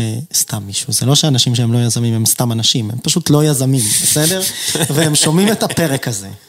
ואנחנו פה מדברים על אה, מסע יזמות אה, קצת ברח של הדברים, ואני חושב שזו זווית שלא הייתה לנו. על איך בכלל קיבלנו את האומץ, ואיך בכלל קיבלנו את התובנות לזה שאנחנו בנויים למקום שהוא יותר עצמאי, יותר חופשי, יותר מודרני, whatever, יותר, אה, ויש בו גם הרבה פחות מכל מיני דברים. ואז בסוף אני אומר, אוקיי, הבנתי, הבנתי ליאור, נראה לי שהבנתי, אני מכיר גם את Fiverr, לא טוב לי בעבודה, אני מוכן, כן. מוכנה. אז... מה, אז... מה, מה עכשיו? פשוט לעשות? זה נשמע נורא... תראה, קודם כל, לתת עצה אחת לכולם זה קשה. אז בוא נגיד, יש הבדל עצום אם אתה צעיר או מבוגר, אם יש לך משכנתה וילדים או אין לך, נכון. זה לא אותם, לא אותם עצות. אבל מה שאני יכול להגיד לכולם, גם אם הם צעירים ופנויים, זה שכדי לעשות את כל הדברים האלה, זה לא פשוט קמתי ועשיתי. יש הרבה שרירים מנטליים שצריך לפתח. שריר יצירתי, שריר של אומץ, השריר הכי קשה, אוקיי? אמ, אני מזכיר לך ש... שאלת אותי אם עדיין עבדנו, מתי הפסקנו לעבוד בסטארט-אפ הראשון, מתי הפסקנו לעבוד בחברה המקורית ואמרנו אנחנו עוזבים ועכשיו אנחנו הולכים לגייס את הכסף. כשקיבלנו את אותו חוזה ראשון, מ- מאותו אה. מאותו אחד מהערוצי Baby TV האלה, אני. הייתי אז בקונפרנס בסן פרנסיסקו, שהלכתי לייצג את החברת, חברת הייטק שעבדתי בה, ושם קיבלתי את הטלפון ואני זוכר שאני קופץ על המיטה במלון, ואנחנו מדברים בטלפון, וזה לא נעים לי להודות היום, אבל זה היה תוך כדי שעבדתי בחברה אחרת, ואני אומר לשותפים, ואנחנו כולם צועקים בטלפון, אנחנו עוזבים את העבודה, אנחנו. מחר עוזבים את העבודה, כולם עוזבים את העבודה, ואנחנו, זה כי היה לנו איזשהו, אה, זה. עכשיו, למה אני מספר את זה? זה לא שמישהו יכול אה, לעשות את זה ומחר בבוקר פתאום הוא יהיה נורא אמיץ, והוא יקים מיזם, והוא זה. הוא יעצור את עצמו בגלל הפחדים. הוא יעצור את עצמו כי הוא ירגיש שהוא לא יכול, או כי הוא לא יודע איך, או טה-טה-טה. ואני חושב שכל השרירים האלה, הדרך לגדל אותם היא כל פעם להגדיל את הלופ. זאת אומרת, מין ספירלה כזאת, שכל פעם אתה עושה קצת יותר, קצת יותר, קצת יותר. מה שנקרא לופ אה, מטאפורית סביב אזור הנוחות שלנו. כל פעם לצאת טיפה יותר. טיפה נכון, החוצה. נכון. זה השיטה הכי קלה. כי אתה כל פעם לומד עוד קצת. יש את השיטה הקשה, שזה לקפוץ למים. ויש אנשים שזה קורה להם, ואני מאחל להם בהצלחה. מה שנקרא אוהבים לקפוץ ישר עם כל הגוף. או ל- כי הם אוהבים, או כי באמת הייתה להם הזדמנות גדולה. מישהו משך אותם ואמר להם, תקשיבו, אני כבר גייסתי כסף, או אני עכשיו הולך לגייס כסף, בואו אתם עם המוח שלכם, יש לכם פחדים, אבל אני, פש... אני אחזיק לכם את היד. אם מישהו הוא, הוא הבן אדם עצמו ואף אחד לא משך אותו ואין לו תמיכה, אז הדרך היותר קלה היא לגדל את הלופים האלה, זאת אומרת, ליזום בקטן, אה, אה, וכל פעם להגדיל את ה... כל פעם להגדיל את ההילוך ולנסות לעשות דברים יותר ויותר ויותר גדולים, ולא להגיד, מחר אני עוזב את העבודה, פותח סטארט-אפ. זה נורא נורא נורא נורא אה, קשה. בסוף מה שקורה זה שאתה קם באמצע הלילה, או במהלך היום, אתה לא מצליח באמת לעבוד על הסטארט-אפ, כי אתה אוכל סרטים, אתה מתחיל לחשוב, אוי, אני לא יודע איך אני אשלם משכורת, לא משכורת, משכנתה? אה, אה, עזוב משכנתה, שכר דירה, אם אתה נגיד צעיר, אה, מה אני אעשה, מי בכלל אמר שאני יכול, אף אחד לא מדבר איתי, אני לא מכיר, אז הייתי עושה את זה יותר מדורג. להיכנס לקהילות כאלה ולהכיר חבר'ה ולהקשיב לפודקאסטים כמו שלכם, שמספרים בסוף שהמפלצת היא לא כאלה, כל כך גדולה כמו שטומי אמר, ולנסות לעשות עם מישהו משהו קטן, ולראות אם זה מחזיק, ולראות אם זה מתפתח. יש פה עוד איזה נקודה שאתה מייצג לדעתי, שנאמרה בין השורות, ש... יודע, אנחנו, תוכנית שנקראת עוד פודקאסט לסטארט-אפים, אבל בסוף הרבה יזמים מתחילת דרכם שומעים את התוכנית, ויש הרבה אנשים שיש להם את הג'וק של ה... יותר קריאייטור, אני לא אקרא לזה הג'וק, הג'וק היזמי. ויוצא לנו לראיין הרבה מאוד אנשים שהמסע שלהם זה מסע של סקל, נכון? להתחיל, לעשות סטארט-אפ, להגדיל אותו, המון המון עובדים, להגיע לחברה של 500, שכנראה האופטימיזציה זה להיות כמה שיותר גדולים וכמה ש... כן. להגיע להיות היוניקורן הבא של, של המדינה. ואתה מספר פה סיפור אחר. אתה אומר, אני, יש דרך אחרת להשביע את הג'וק היזמי הזה, המפלצת היזמית הזאת, שיש כן. בהמון המון אנשים שהם רוצים פשוט להיות גאים בעבודה שלהם. נכון, נכון. ו- וזה מה שאני חושב שלא חושב נאמר שכולנו. מספיק, כי בסוף זה solo entrepreneur, שאתה היית כמה שנים בסופו של דבר? יזם בין- יחיד? בין... אה, בין הסטארט-אפ הראשון? אמ, ה- הייתי שלוש שנים, אבל באותו זמן גם היה לי את הנוסקולים שותפים. אז אה, שהוא גם סוג חצי של, משרה, אה, סוג זה. של- אבל הוא bootstrap, הוא היה bootstrap. נכון. לא גייסנו, הכסף שהכנסנו שילם לנו את המשכורות ולעובדים. אז הדרך הזאת של להיות solo entrepreneur, קריאייטור, שאנחנו גם נכנסים לרנסאנס כזה, שמאפשר לאנשים יחידים, באמצעות טכנולוגיה, באמצעות ה... זה שהכל נגיש עכשיו, להיות יזמים יחידים וגם, בוא נודה בזה, גם בלי כל הרעש והכאב ראש של להקים סטארט-אפ. איך אתה רואה זה ביחס אה, ל, ל, לעולם הזה, שאתה יודע, ש, של... לעבור, לעשות עבודה שאתה באמת גאה ולייצר לך את המציאות הזאת שאתה רוצה לייצר וכמובן לעשות אימפקט לעולם, כמו שאתה אמרת כן. שרצית לעשות. שמע, בסוף זה מגיע למקום, ועוד פעם, אני לא רוצה להיכנס עכשיו לבודהיזם וזה, אבל יש חלומות ותדמיות לחלומות בכל, ה... בכל הסוגים. נגיד יש את חלום הסטארט-אפ או היוניקורן, ואת התדמית שלו ומה שהוא מייצג, ובן אדם רוצה לדמיין שהוא עכשיו עומד בנעלי זה שעשה את היוניקורן, ויש את המציאות. אה, בדרך כלל המציאות היא הרבה יותר קשוחה והרבה פחות סקסית מהחלום או התדמית שיש למישהו. מה שאומר ש... וגם להיות סולופרנר, זה מאוד קשה. אתה כל היום עם עצמך, אתה כל היום עם עצמך, אתה לפעמים גם הבוס וגם העובד וגם הזה וגם... זה גם יכול להיות נורא קשה. אז מה שאני רוצה להגיד זה שלהקשיב לפודקאסטים נגיד שמראיינים אנשים כאלה, או לדבר, לראיין אנשים שהיו במסע הזה או במסע אחר, ולהבין מה באמת קורה שם, ולנסות לשאול את עצמי שאלות אמיתיות, מה אני באמת רוצה בחיים האלה. לא איזה תדמית אני רוצה לעצמי. כי אני הייתי תקוע נגיד בתדמית, בעש- בעשור הראשון, התדמית, אני תדמית של מישהו שבהייטק ובעתודה והוא מהנדס חכם וזה, זה התדמית, אבל לא רציתי להיות טכנולוג. לא רציתי להיות מתכנת ולא רציתי להיות uh, מהנדס, עובדה, יותר, יותר כיף לי בלי. אז להבין את ההבדל בין התדמית, מי אני חושב שאני רוצה להיות, לבין מי אני באמת רוצה להיות, אז עוד פעם, לא, לא נעים לי לא להגיד בודהיזם, אבל זה כאילו מאוד... להתחבר להתחבר לעצמך. לעצמך. ובסוף, אני לא יודע כמה אפשר לעשות כזה תרגיל במחשבתי. לפעמים רק תוך כדי ניסוי אתה לומד מה מתאים לך ומה לא. אה, אבל אני מכיר הרבה מאוד אנשים, כולל אנשים מצליחים שהם עובדים ביוניקורנים או עם יזמים או לא, שגילו שהם ממש לא רוצים את זה, וזה לא מה שהם רצו. אני גם מכיר, מכיר אנשים שהגיעו לשם, הרגישו נורא טבעי. כאילו שזה מתאים להם, ושזה כן. זה. אז אתה כאילו לא יכול לדעת, אתה כאילו חי בעולם עם תדמיות ואתה לא יודע לאן אה, ללכת, להתחבר לעצמך, לא משנה באיזה דרך, טיפול, ספרים, חברים, דבר על זה, לנסות להתחבר, כאילו זה, זה משהו מאוד מאוד חשוב, כי בסוף, זה מה שגורם לך לקום בבוקר יותר בכיף, ולעשות את מה שאתה עושה, ואתה עושה אותו פשוט יותר טוב, ואתה גם יותר נעים למי שמסביבך, והחיים שלך יותר טובים. האם אתה יותר או פחות עשיר, whatever, אפשר להתווכח, גם שם אפשר להתווכח. solopreneur או bootstrap קטן, בסוף היזם יכול להיות הרבה יותר עשיר לפעמים מביוניקורן, אה, כמה שזה נשמע הזוי. אה, האם אתה יותר פנוי לילדים שלך? לא, גם, לא תמיד, זאת אומרת, אין באמת, אה, זה, צריך להבין, ו, ומה שעוד יותר מסתבך זה שגם משתנה לנו כל איזה חמש שנים, אנחנו קצת משתנים בצרכים שלנו ובזה שלנו. אז כל מה שאני רוצה להגיד זה משהו מאוד כללי, שהוא, לא כל דבר מתאים לכל אחד.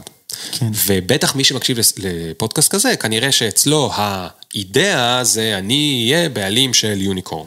מי שזה אז- מתאים לו, מדהים. אז מה שאנחנו אומרים זה שבעצם אם שנייה מסתכלים על זה מהזווית של הסטארט-אפ גרידה, כל עולם ה venture funding ולגייס סבבי גיוס עד לאירוע הנזלה של אקזיט או IPO, זה מסלול אחד. נכון. ושנייה כשמדברים על יזמות כקונספט, נכון. ומרמת הפילוסופיה ועד רמת הפרקטיקה, נכון. יש הרבה סוגים של יזמות, וגם נכון. להקים עסק קטן או לצאת לעצמאות, או לשנות ולעשות בחירות אישיות ומקצועיות. נכון. שמונעות ממקום מדויק פנימית של מה אני רוצה, מה חשוב לי, מה טוב לי, ולא מה מצופה ממני. נכון. או מה התדמית שלי, או מה אמרו לי, אנחנו בעד. זה נכון. בסוף הסיפור. כן, אם, אם זה מה שמספיק לך, תשמעו, הורות מוכיחה שיזמות זה משהו שעובד לאנשים. יש להם איזשהו ילד, הם צריכים לגדל אותו, גם אם לא רוצים, כאילו, גם אם רוצים, צריכים לגדל אותו תוך כדי שהוא גדל, מרוב שהם משקיעים בו, הם מתאהבים בו, ואחר כך הם נורא גאים בו, גם אם הוא לא הכי חכם בעולם, לא משנה, הוא אומר, אה, אה, וואי, איזה חכם הילד שלי. עכשיו, זו יזמות, זו דוגמה ליזמות שבה אין לך עובדים, אין לך משכורות לשלם, אתה לא מתעורר באמצע הלילה בגלל שהילד התפטר, הוא לא מתפטר, הוא כאילו המשיך להיות שם, אוקיי? זו הדוגמה הכי הכי הכי ארצית ליזמות, שעוברים אותה הרבה אנשים שלא חושבים שהם יזמים, אבל הם יזמים, כי הם צריכים להסתדר, והחיים מסובכים, ואיכשהו הם עדיין צריכים לגדל את הילד הזה, וכאילו בצורה אה, נורמלית, בלי שהוא יהיה מוזנח.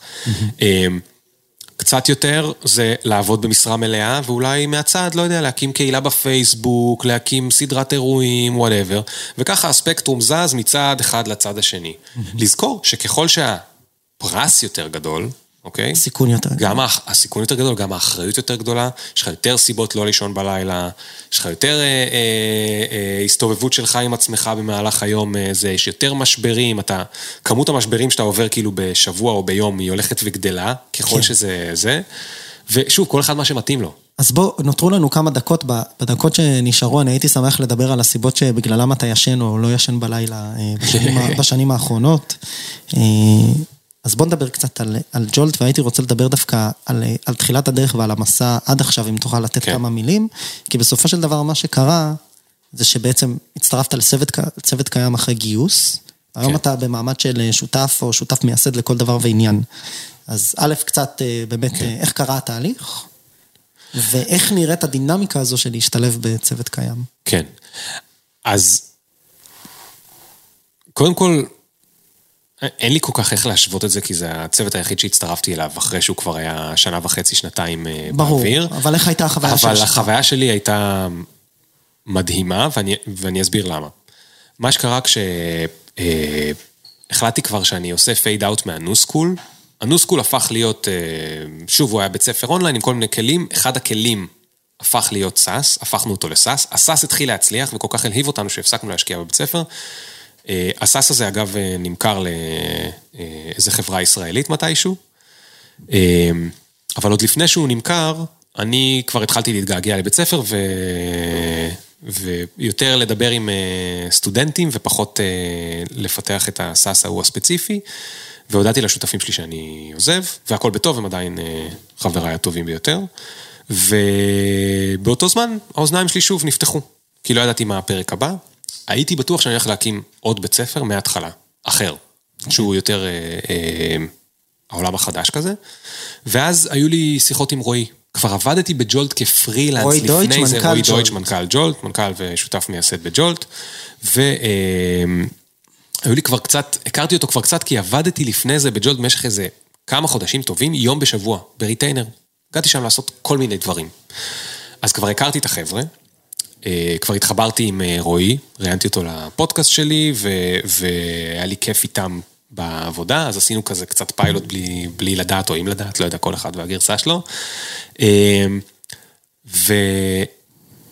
ובשלב הזה, אחרי הנוסקול והדיגיטייז ומובו וכל המשברים וטה טה טה טה טה, כבר הייתי שבעה צעדים, לא שני צעדים כמו שאמרת באוטובוס, שבעה צעדים. כבר ידעתי איך אני רוצה שהאוטובוס ייראה, איך אני רוצה שכיסא הנהג ייראה, וטפו טפו טפו, הלך לי מצוין רגע לפני שהצטרפתי לג'ולט. אה, כמו שאמרתי לרועי בזה, אני ישן צהריים, אני טס לחו"ל מתי שאני רוצה להרצות, באחלה כסף, אה, אני מייעץ לכל מיני אה, טבע ובנק לאומי וכאלה. למה שאני ארצה עכשיו לעבוד בחברה ולהיות שם 9 to 5 או 9 to 7 או whatever. והעניין היה שכבר ידעתי איך אני רוצה שכיסא הנהג ייראה. ידעתי מה זה מוצר שהוא משמעותי בעיניי, מי זה האנשים שאני רוצה לעבוד איתם, מה החופש היצירתי שאני צריך, באיזה דברים אני אוהב להתעסק, באיזה דברים אני לא אוהב להתעסק, ובאתי עם התפריט הזה כבר מוכן. זאת אומרת, הייתי נגושייטור מאוד מעצבן, כי כאילו, העניין הוא שזה בדיוק התאים, מהרבה מאוד סיבות. רועי הוא מנכ"ל מדהים, והוא איש מדהים, הוא בגיוס כסף, בשיווק, בכל כך הרבה דברים הוא, הוא, הוא, הוא מדהים, אבל נגיד כל הנושאים שלי להתעסק עם משקיעים, שאני לא כל כך אה, חזק בהם, ולא כל כך רוצה להיות מעורב בהם, הוא מצוין בהם. הוא, הוא עובד מדהים עם הבורד, הוא עובד מדהים עם משקיעים חדשים, משקיעים ישנים. אמרתי לו שאני לא רוצה להתעסק בזה, הוא אמר, מדהים. מצוין, covered. אה, אוטונומיה, הבטיחו לי שייתנו לי אוטונומיה, ורוב הזמן, אני לא אגיד שזה אף פעם היה מושלם, כי לפעמים אתה צריך לעשות דברים שאתה לא רוצה כי זה, אבל רוב הגדול של הזמן, ב, אני כבר שם עוד מעט ארבע שנים, הייתה לי אוטונומיה. זזתי מ product גם ל marketing באמצע, חזרתי ל product, אבל עדיין נתנו לי הרבה מאוד אוטונומיה, וכשלא, אז אני הרמתי דגל ומיד זה, זה הסתדר. צוות, ניצן, נדב, רועי, הם מדהימים, וגם החבורה שהבאנו לשם הם מדהימים. לא בפוקס. פשוט Jolt הוא סטארט-אפ שהוא מאוד אה, עם אג'נדה. יש שם הרבה, אה, נקרא לזה מה... וואי, מה, הרבה למה. הרבה וואי, הרבה משמעות. אז מי שרוצה לעבוד שם ולא בסייבר, הוא בא לשם בגלל המשמעות. אז ככה יוצא שכל העובדים זה עובדים מהסוג שיהיה לי כיף לעבוד איתם, כי הם מונעים מאותו דבר שאני הכניסה הייתה חלקה? תכלס. הכניסה הייתה מאוד חלקה, אני הצטרפתי בראשון ליולי. חודשיים קודם כבר אה, הייתי קצת בישיבות פה ושם, ובאמצע נובמבר עשינו את ההשקה הגדולה, שהייתה שם בבורסה עם התור מסביב בישראל, לזה, כן. כששם כבר היה MVP של איזה ארבעה-חמישה מוצרים, שאני הייתי צריך להמציא אה, מיולי. זאת אומרת... זאת אומרת, כי ממש ה- נתנו לך, אמרו לך, בוא, קח, הנה, תיכנס. כאילו היית כמובן. מההתחלה. כן, כן. זה היה מאוד מאוד מאוד מחבק. ואתה אומר זה עבד... גם הייתי צריך למצוא חן בעיניהם, ואתה כן? אומר זה עבד כי למה? כי באמת היה חיבור אישי וכי היה אמון. היה חיבור אישי, היה אמון, וזה התאים. אי אפשר, כשדברים לא מתאימים, שיש לך חתיכות בפאזל שלא מתאימות ואתה נורא רוצה לעבוד עם מישהו, זה לא עוזר. שם באמת, החור שהיה בחתיכה ליד, אני התאמתי לה. אני הייתי צלע אה, משלימה לצרכים שהם אה, היו צריכים באותו זמן, ולכן זה התאים. ואני הבנתי את זה כי כבר הייתי מוכה קרבות. כבר הייתי שותף של אנשים שפחות מה היו שנקרא, אי אפשר בדיוק להדביק פאזל. חתיכה לפאזל שהוא כבר שלם, או החתיכה הזו לא חסרה שם. נכון. במובן של שנייה, בוא נדבר על זה תכלס, רועי היה יותר המנכ"ל, כלפי חוץ, ניצן, נכון, יותר COO, כזה כן. יותר כלפי פנים, ונדב הוא יותר R&D, אז לך נשאר נכון. עולמות ה product בעצם. עולמות ה product, product, marketing. marketing, וגם מאוד את הרוח היזמית של אה, להרים דברים מהר, אה, אה, זה, וגם את ה... מה שהרבה הבאתי איתי זה ה-know-how על אותו עולם חדש. בגלל הקהילה והספר והפודקאסט והניוסקול וכל הדברים האלה, אז הדברים שזה האלה- בעצם היו הלקוחות של ג'ולט. אז הדברים האלה עדיין הלומים ביחד? איך זה, איך זה, ויתרת בעצם? כאילו, לא. איך זה, אוקיי. מה זאת אומרת, בגלל מה שאנחנו עושים היום? כי- מה אתה לא. עושה? אתה אוקיי. עושה את הכל אני חושב במקביל. שהנקודה אבל שהיא מאוד מעניינת פה זה שבעצם היית ידוע להרבה מאוד אנשים בחוץ, עם. מתוך הספר והקהילה והפודקאסט, כלומר היה איזה שם, אני, רוצ- עוד פעם אפשר להגיד את זה, כי זה, היה איזה שם עליך בתור ליאור, על, על כל מה שהבאת אה, אה, באותה תקופה, ל, אה, מתוך הקהילה של אנשי העולם החדש. כן. פתאום אתה מצטרף לחברה, שזה השם של החברה. ומה שמעניין שם, כלומר, מה קרה בעצם עם כל הדברים האלה? איפה זה תפס אותך אה, בהצטרפות של החברה? הדברים, הכוונה היא תחזוק של הדברים מחוץ לעבודה, זה היה מאוד קל. אני ידעתי כבר לפני שאני הולך להצטרף, ואני בניתי אה, תשתיות כדי להוריד את העבודה שלי שם למינימום. יש לי מישהו שעד היום, אני נגיד מקליט פרק שעה ורבע בשבוע, זה כל מה שאני משקיע בפודקאסט. אה, אני מקליט פרק, הוא עושה עריכה, הוא כותב אה, אה, את, ה, את הבסיס של הניוזלטר, ואני רק מסתכל שאין שם שגיאות כתיב, הוא שולח את זה, הוא מעלה את זה בקבוצת אנשי העולם החדש. כאילו, יש לי שם אפס אה, אה, התעסקות, כל השירות לקוחות של, ה, של הספרים, שהיום זה כבר פחות, אבל היו אז בבסיס שלהם, הוא התעסק. זאת אומרת, לקחתי מישהו, במין אה, שכר קטן, בצד, שיעזור לתחזק את כל הדברים שכבר היו מספיק mature כדי לקרות בלעדיי, וגם האנשים שהיו חזקים בקהילה, האמנתי בהם מאוד, ונשארתי שם יותר בתפקיד המנטור, זאת אומרת, כל נגיד פרויקט נפגשים בשכונה, שאחר כך עשינו שב... לא זוכר מה היה בשיא, ש- 60 או 70 שכונות בארץ נפגשו פעם בחודש אנשים מהקהילה אה, למפגשים באותו יום, באותה שעה, בבתי קפה בכל הארץ. זה היה פרויקט שהובילה אה, הדר ביסמוט, שהייתה מנהלת קהילה מאוד בכירה שם באנשי העולם החדש, ואני נתתי להם את כל המפתחות. ממש, זה משהו שאני, תודה להם, לא, אני למדתי לעשות. ברשותך אה, ורוצה להיות יותר עשיר כאן, כי באמת יש פה איזה משהו שהוא לא טריוויאלי בכלל, בהרבה חברות שאני אני רואה את זה כזה מבחוץ. יש פה brand אישי שהוא מאוד מאוד Mm. חזק, ויש פה הרבה, עוד פעם, יש כאלה superstarים שנמצאים בתוך חברות, כן. יש להם brand אישי מאוד חזק, יש את ה brand של החברה, שהיא מן הסתם, כן. שאתה חלק ממנה, זה גם משהו מאוד חשוב, וזה לפעמים יוצר חיכוכים מסוימים. כן. שהם אני לא. טריוויאליים הרבה פעמים, ואני חושב שהרבה אנשים מדברים על ה... על העניין, אני רואה את זה בחו"ל, הרבה כאלה שהם פתאום מתפתחים להיות, אתה יודע, CMOים שהם נהיים סופרסטארים, בגלל כן. שהיום אפשר לפתוח בלוג אישי ואפשר לעשות הרבה דברים, פטריון וכאלה. כן. ושם זה יוצר לא מעט חיכוכים, אז אז קודם? כל, דיברתי על זה בשולחן פתוח לפני שהגעתי, עם רועי ועם כל השותפים. אמרתי להם, חבר'ה, יש לי פודקאסט, אני רוצה להמשיך להקליט אותו. יש לי קבוצה, אני רוצה להמשיך כאילו שהיא תתקיים. והם פרגנו לי. זאת אומרת, זה היה חלק מהתנאים שאני אה, אצטרף. הם פרגנו לי והם אמרו, מדהים, את, את, כמה זמן אתה צריך לזה? והסברתי שאני צריך מינימום של זמן, גם מאינטרס שלי, אני בג'ולט ממש 99.999% מהזמן ומהמחשבות, נקרא לזה המחשבות אמבטיה, או לילה, על זה אני חושב. אה, כל שאר הדברים זה כזה פעם בחודש, חודשיים, אני משקיע שעה בלדבר עם אה, מנהל קהילה, רק לעזור אם יש איזה משבר, או זה, הפודקאסט הוא... הוא כבר מזיז את עצמו, יש אינסוף המלצות, הבחור הזה שדיברתי עליו, הוא, אני קורא לו התחקירן, הוא בוחר את אחת ההמלצות הטובות, ואני פשוט פוגש את הבן אדם, אני כאילו ממש לא עוסק בזה. אה, יש פה עוד עניין מאוד מאוד מאוד חשוב, שצריך לשים אותו על השולחן. אמרת, אני אדבר בישירות. האגו. חלק, מהחל... חלק מהדבר הנחמד בלהיות קצת יותר זקן, שלאט לאט, או זקן ומישהו שהולך לטיפולים ונהיה מודע, זה להבין שיש את ליאור, יש את האגו של ליאור, צריך להפריד בין הדברים, ולשים לב שהאגו של ליאור לא מתעורר, ומנסה אה, לעשות בעיות, וכבר הייתי יותר מבוגר ויותר מודע לעצמי, וגם לא הרגשתי שאני צריך איזשהו קרדיט מטורף, ולכן תמיד, אם היה את הזה של העולם החדש, אז רק הודעתי למנהלי הקהילות ודיברתי רק עליהם. ו- ו- ואני מנסה תמיד לשחרר את הקרדיט הזה, כי כבר לא הייתי צריך להכיל את האגו הזה. כבר הייתי יותר מבוגר, וכבר הייתי אה, זה. היו בהתחלה אה, לא חיכוכים, אבל היו פעמים שבהם באתי לרועי, ופשוט דיברנו על השולחן. אמרתי לו, תגיד, זה מתאים? זה לא מתאים? ודיברנו על זה כאילו ממש בש- בשיחה פתוחה של... אה, הוא תמיד אמר, אני לא אעצור אותך, אם אתה, אם אתה רוצה, מה אתה חושב, כן, לא, למה לא, וזה וזה. האמת, לא דיברנו על זה מילה, לפחות שנתיים וחצי לדעתי. מילה אחת לא נאמרה. אה, למה? גם כי אני מאוד מזדהה עם ג'ולט ומזוהה עם ג'ולט, וכשאני מדבר בפודקאסט שלי כבר, אני מדבר גם בתור ג'ולט, אה, וזה גם עוזר, זאת אומרת, אנשים שמקשיבים בפודקאסט גם מכירים את ג'ולט דרך הפודקאסט, אז יש פה סינרגיה מצוינת, שבגלל שלא, זה, זה לא שבאתי עם איזשהו עסק שעושה מיליונים והייתי צריך כאילו לשים אותו בצד.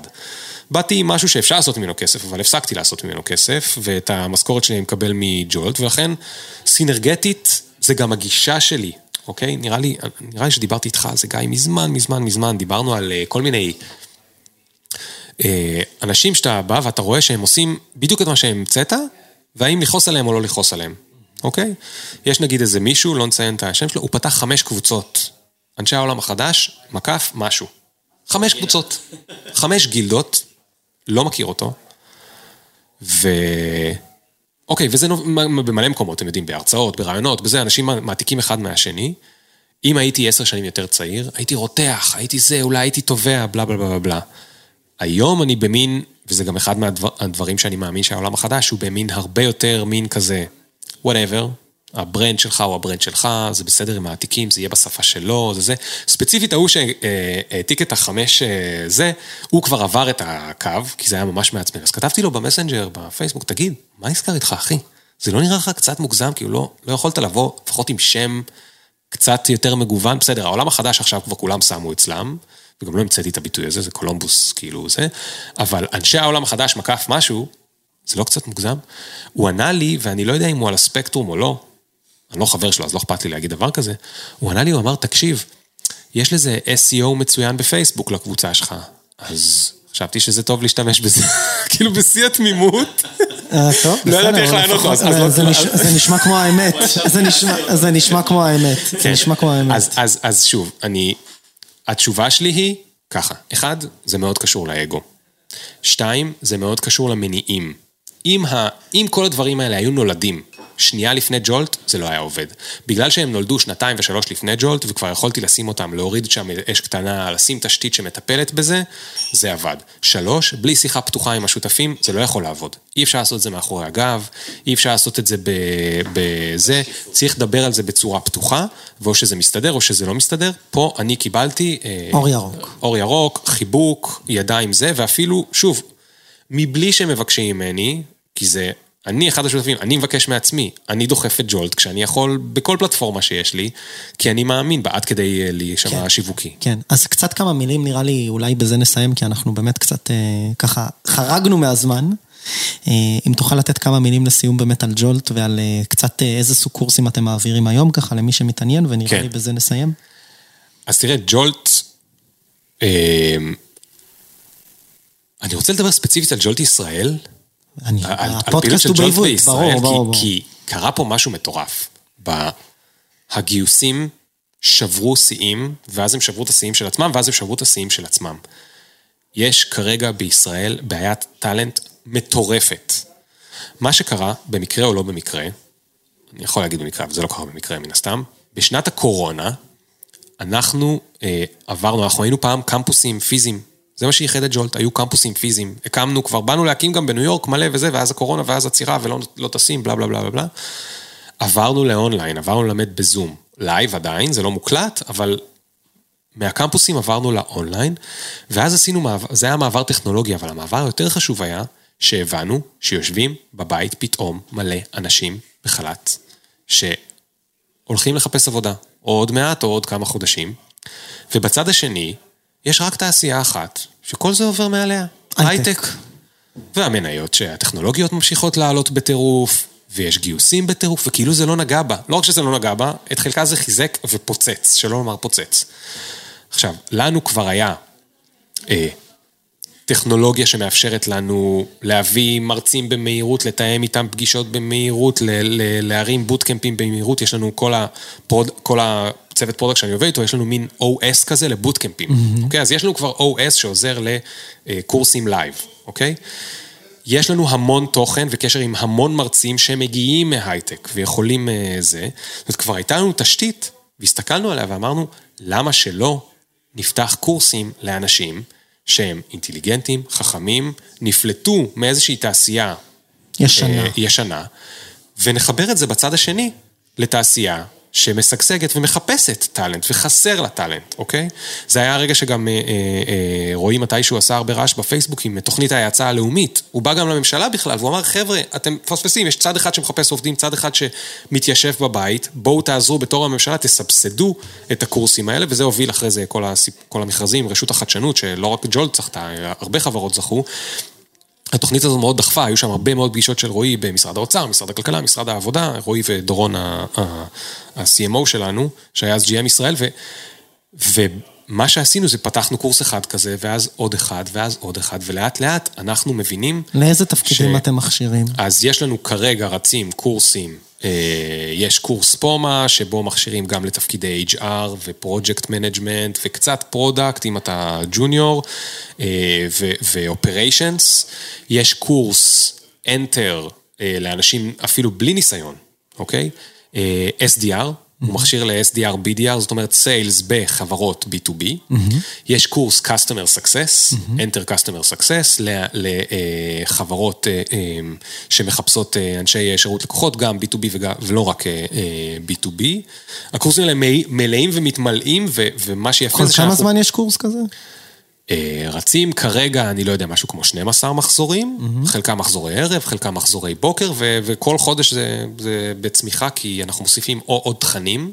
נגיד ביולי נפתח לראשונה קורס digital marketing להייטק. Mm-hmm. יש מלא קורסי digital marketing, אבל הם רובם מכשירים אנשים לעולם הפרסום. נכון. ואנחנו פותחים עכשיו קורס, קורס שמאוד קרוב לליבי. ואיך הכי נכון ליצור איתכם קשר? לכתוב ג'ולט, לכתוב ג'ולט בגוגל ותמצאו הרבה מאוד זה, גם אם אתם לא רוצים לבוא לקורס, יש הרבה מאוד חומר שעוזר לאנשים להבין איך להיכנס להייטק וכו' וכו' וכו'. זה היה שינוי ענק, ואגב, הוא קרה במקביל גם באנגליה, שם הממשלה כן תומכת הרבה יותר מבארץ, היא לא תומכת רק בקורס, היא מסבסדת את ששת החודשים הראשונים של המתמחה, וגם שם זה קרה בעזרת זה שאנחנו פנינו לממשלה ויזמנו את זה, ובגלל זה הם גם, תוכנית Kickstart זה נשמע, הם, הם, הם בחרו בנו להיות המוביל שלהם בתעשייה של הייטק, יש להם את זה לכמה תעשיות, כי באנגליה יש לא רק הייטק, יש הרבה תעשיות מצליחות. וזה מאוד מאוד מרגש, זה עדיין נוגע במקומות, כי, כי נגיד, יש עכשיו את הקורס digital marketing להייטק, בסוף, האנשים אני מאוד קרוב שם, אני, אני, בגלל שיש לי קרבה לנושא, אז אני מראיין כל בן אדם שמתקבל למחזור הראשון, בעצמי גם, ואתה רואה בסוף אנשים, הם מתחברים, אני מתחבר רגע לתחילת הפודקאסט, אתה רואה אנשים שאו שהם במקצוע שהם לא רוצים, או שהם בתעשייה שהם לא רוצים, והם בסוף מדברים איתך על אותם כאבים, אני רוצה לעבוד בתעשייה יותר נחמדה, כמו הייטק, אני רוצה לעבוד במקום עם אנשים שמבינים אותי, אני רוצה לעבוד על משהו יותר משמעותי, ושם אני נורא מתחבר אליהם, כאילו בשיחת וידאו הזאת, של אני, אני מבין מה כואב להם, אני מבין איפה, או, איפה זה, וגם לכן, כשאני עובד על הסילבוס עם החבר'ה של הסילבוס, אני יודע מה להכניס שם, שזה לא רק השיווק דיגיטלי, אלא זה גם האדונס מסביב, שיכול לעזור להם ויוציא אותם משם, גם בלי קשר לשיווק דיגיטלי, כאילו... עשר שנים קדימה. ממש סגרנו פה מעגל ומשתמשים בג'ולט כדי לאפשר לאנשי העולם החדש לעבור את התהליך שאתה עברת בתחילת הקריירה. לקבל אומץ ולצאת החוצה. נכון. נראה לי ש-without not אנחנו, אנחנו צריכים לסיים. זה הרגיש קצר. אני מרגיש שבאמת יכולנו לדבר עוד הרבה, אבל אנחנו צריכים גם לרחם על המאזינים שלנו אחרי שעה ועשרים. נכון. ליאור, אני רוצה להגיד לך המון המון תודה שנתת לנו את הזמן. סיפור שלך הוא מרתק ומעורר השראה, גם בתיאור שלו וגם במטה שלו, בכל הלקחים שנלמדים גם ממה שעשית וגם מהמיזמים שעשית. וטומי, אני מודה לך שהצטרפת אלינו ממילואים, כמו שאומרים, to many many more. חברים, תודה לכם. תודה, ביי ביי.